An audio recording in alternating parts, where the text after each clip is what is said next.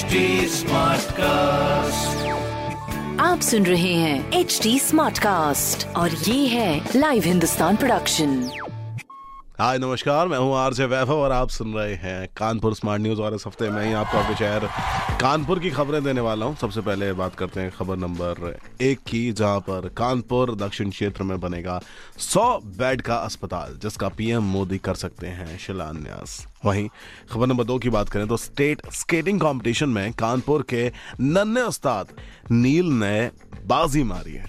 छह साल की उम्र में हासिल किया है उन्होंने ये बड़ा मुकाम। वहीं खबर नंबर तीन की बात करें तो कोविड स्पेशल का दर्जा खत्म कर दिया गया है। जी हाँ आज से पुराने नंबर्स पर ट्रेन चलाई जाएँगी। यानी कि जो आगे ज़ीरो लगा रहता था, उन ट्रेन के नंबरों में से ज़ीरो हट जाएगा। एंड इसके साथ ही तीस परसेंट तक का जो किराया है, वो भी घटकर वापस आ जाएगा।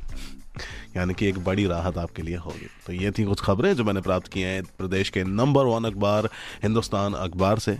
और अगर आपका कोई सवाल है तो आप हमसे हमारे सोशल मीडिया हैंडल्स पर पूछ सकते हैं कनेक्ट हो सकते हैं at the rate H T Smartcast और ऐसे ही पॉडकास्ट सुनने के लिए लॉग इन करें W W W dot H T Smartcast dot com पर. स्टे कनेक्टेड आप सुन रहे हैं एच टी स्मार्ट कास्ट और ये था live Hindustan production smart Smartcast.